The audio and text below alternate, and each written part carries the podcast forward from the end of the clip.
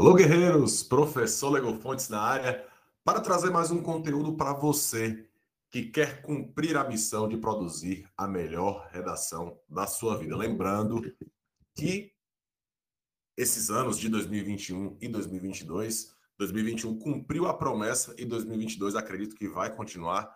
Será um ano de muitos editais e, é claro, exigirá de você uma redação realmente de alto nível, de alto desempenho.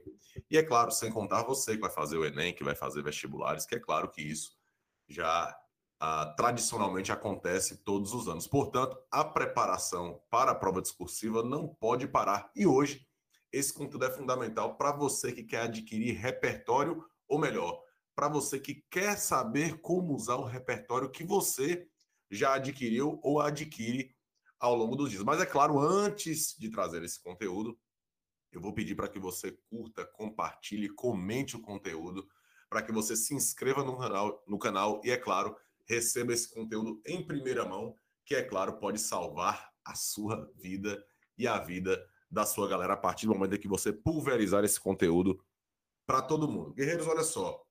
Se há uma coisa que muitos gostam de fazer é assistir filmes ou séries.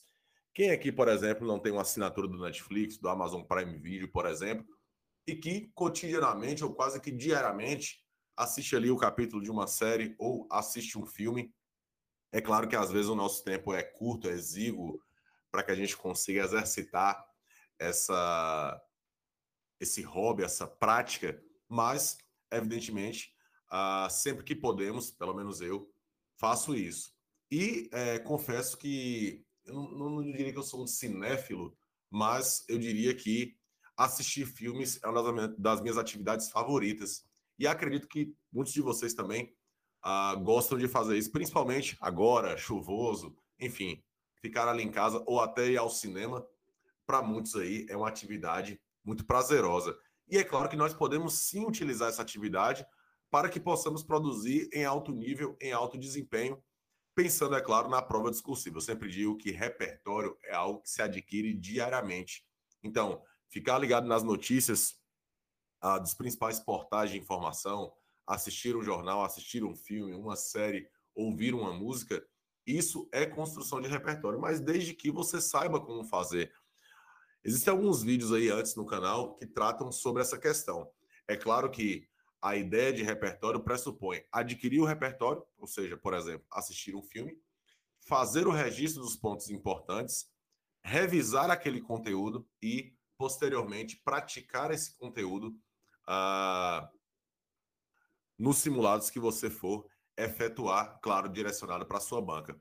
Hoje eu trouxe aqui um exemplo da redação Enem 2020, em que o tema foi absolutamente pertinente, o estigma associado às doenças mentais na sociedade brasileira e que o autor desse, desse texto, e aqui eu peguei só o parágrafo de introdução, porque por vezes é esse parágrafo que eu considero sempre o mais importante do texto, porque é ele que vai anunciar, é ele que vai trazer todo o, o mote para o texto, para o desenvolvimento e para a conclusão.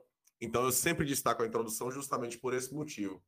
Mas é nessa introdução que existe um repertório baseado, evidente, nos filmes, e que, claro, eu vou mostrar como utilizar isso, ou de que maneira ele utilizou isso, fazendo essa análise que é muito importante. E é preciso saber que eu preciso extrair desses filmes ah, aquilo que é necessário. E, aliás, de qualquer repertório. Guerreiros, é muito importante saber que repertório, e aqui eu vou falar especificamente do Enem, para o INEP, é tudo aquilo que possa ser legitimado pelas áreas do conhecimento. Então, nesse caso aqui, cinema faz parte das artes, é uma das sete artes, inclusive o cinema é considerado a sétima arte. Portanto, é sim um repertório legitimado por essa área do conhecimento. Mas eu preciso saber qual é a parte desse filme que eu vou extrair. De que maneira eu vou extrair isso e colocar dentro do texto. Detalhe, guerreiros, é muito importante que você se lembre: o tema é o centro de tudo. Nunca se esqueça que o tema vai ser a baliza central de tudo, ou seja, todo o repertório que você adquiriu ao longo do tempo, ele só vai ser útil se ele estiver absolutamente conectado, coadunado com o tema, ok? Então vamos lá, vamos para essa análise. Em 2020, como eu disse, o tema o estigma associado às doenças mentais. Perceba primeiro que nós vamos fazer aqui uma escansão, uma espécie de escansão analítica. entendendo como isso foi distribuído ao longo deste parágrafo. Lembrando, a introdução, em regra, ela vai trazer para a gente aí essa contextualização do tema, a tese, os argumentos, e nesse caso aqui, um repertório para servir de base para argumentação. Então vamos entender. Bom, aqui nós temos um primeiro período em que ele traz a obra, né, o repertório. Aqui ele traz um conectivo uh, para justamente buscar essa ligação entre o repertório e o tema. Aqui no período seguinte, mais um conectivo, né, fazendo essa retomada, e um outro conectivo aqui, encerrando o parágrafo. Perceba que esse parágrafo mantém uma lógica de início, meio e fim. Né? Essa macroestrutura ela tem uma, uma sequenciação de ideias que denota esse processo de início, meio e fim, que é claro, toda macroestrutura de uma dissertação ela tem que ter esse tipo de lógica, né? De iniciar, de desenvolver e de concluir. Isso dentro de uma macroestrutura de parágrafo ou num texto como um todo. Então vamos lá. Lembrando, mais uma vez o tema, o estigma associado às doenças mentais. Olha só. No filme estadunidense Coringa, perceba que aqui ah, o termo Coringa, né? O título do filme está entre aspas, né? Porque é o título de uma obra, então é sempre recomendável que você coloque isso aspeado. O personagem principal, Arthur Fleck, que nesse caso é o nome do Coringa, então, inclusive, quem não assistiu esse filme, assista. É, para mim, do, de, desses filmes todos que apareceram aí do Batman, ou do Coringa, ou os dois juntos, para mim esse é o melhor, sem nenhuma dúvida. Ah, por mais que o do, do, do Hatch Ledger tenha sido muito bom, mas esse aqui é fantástico. Sofre de um transtorno mental que faz que o faz ter episódios de riso exagerado e descontrolado em público, motivo pelo qual é frequentemente atacado nas ruas. Perceba que aqui, ó, transtorno mental já está dentro ah, do contexto do tema. Repare que ele condensou aquilo que interessava para ele em um período. Perceba que o filme tem muitas nuances, tem muitas a, a, histórias, tem a hora que ele se transforma no Coringa de fato. Peraí, tô dando spoiler do filme para quem não assistiu. Mas existem vários momentos importantes no filme, existem várias questões que podem ser tratadas no filme. No entanto, ele destaca apenas aquilo que vai conectar com o tema, porque fala do estigma, do preconceito associado às doenças mentais. Então, ele retirou do filme exatamente a ideia dele ser atacado por ter transtornos mentais conectando justamente com a ideia de estigma. Então perceba que foi apenas um período em que ele conectou a ideia, ele extraiu do filme apenas aquilo que lhe interessava. E essa é a sacada. Ou seja, esse repertório que geralmente vem no início do texto, né, no primeiro período do texto, para justamente buscar essa fundamentação por meio do repertório, é muito importante que ah, o corretor perceba que você extraiu daquela obra somente aquilo que interessa para o tema. Afinal de contas, o tema é o centro de todo o processo e isso não pode ser perdido, perdido de vista em momento algum. Então, em consonância com a realidade de Arthur, então já há aqui, portanto, uma conexão né, com a realidade de Arthur. Que realidade é essa? A realidade que foi citada anteriormente, em que ele era atacado de, em público ou era atacado por ter esse transtorno mental que o fazia rir em público, inclusive tem a cena do metrô, né? Em que ele se transforma no Coringa, que ele não consegue parar de rir, né? Ele, ele tem o olho triste, né? Ele meio que começa a, chorar por não conseguir parar de rir, né? Porque isso é um transtorno ah, que ele sofre. Está de muitos cidadãos, já que o estigma associado às doenças mentais na sociedade brasileira ainda configura um desafio a ser sanado. Perceba que esse preconceito sofrido por Arthur está em consonância com a realidade de muitos brasileiros. Não necessariamente de ser atacado, mas de sofrer preconceito. Então, ele traz aqui algo muito importante, guerreiros, e que isso não pode, não, não, não podemos prescindir disso, que é o estigma associado às doenças mentais na sociedade brasileira. Aí você me pergunta, eu posso pegar ipsis literis dessa frase temática, esse comando de proposta, e jogar no meu texto? Sim, porque o avaliador vai perceber que você está tratando exatamente daquilo que ele quer levando em consideração aí o comando de proposta. Perceba, guerreiros, que ah, quando ele diz ainda configura um desafio a ser sanado, eu vou até colocar aqui de outra cor, é justamente a tese.